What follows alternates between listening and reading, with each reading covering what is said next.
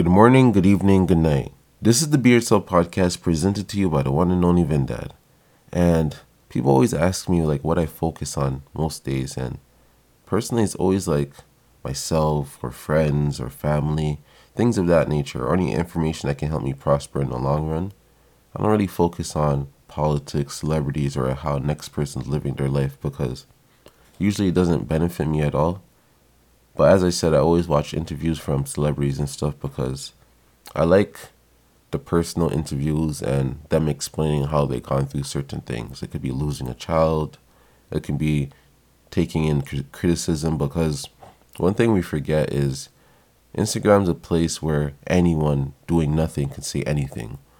So you have to understand how to differentiate um, differentiate between those things because you're gonna be listening to people talking shit all day over people that are telling you positive things sometimes. Like so you have to be able to be like the internet is a place of where people just can hate naturally. So that's why I always try to focus on things that can actually uplift me and help me out and keep me positive at all times.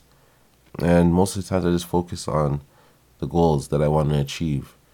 And I already feel like I'm achieving them, so that's what keeps me happy inside. It keeps a good feeling in my body.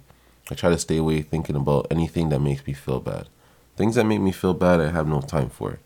I just don't like when my body feels bad or feels like I'm doubting myself and all that type of shit. I really don't like that stuff. So I just always try to focus on the positive things and where I want to go and where I want to be in life and all those type of things. So that's the stuff I focus on, man.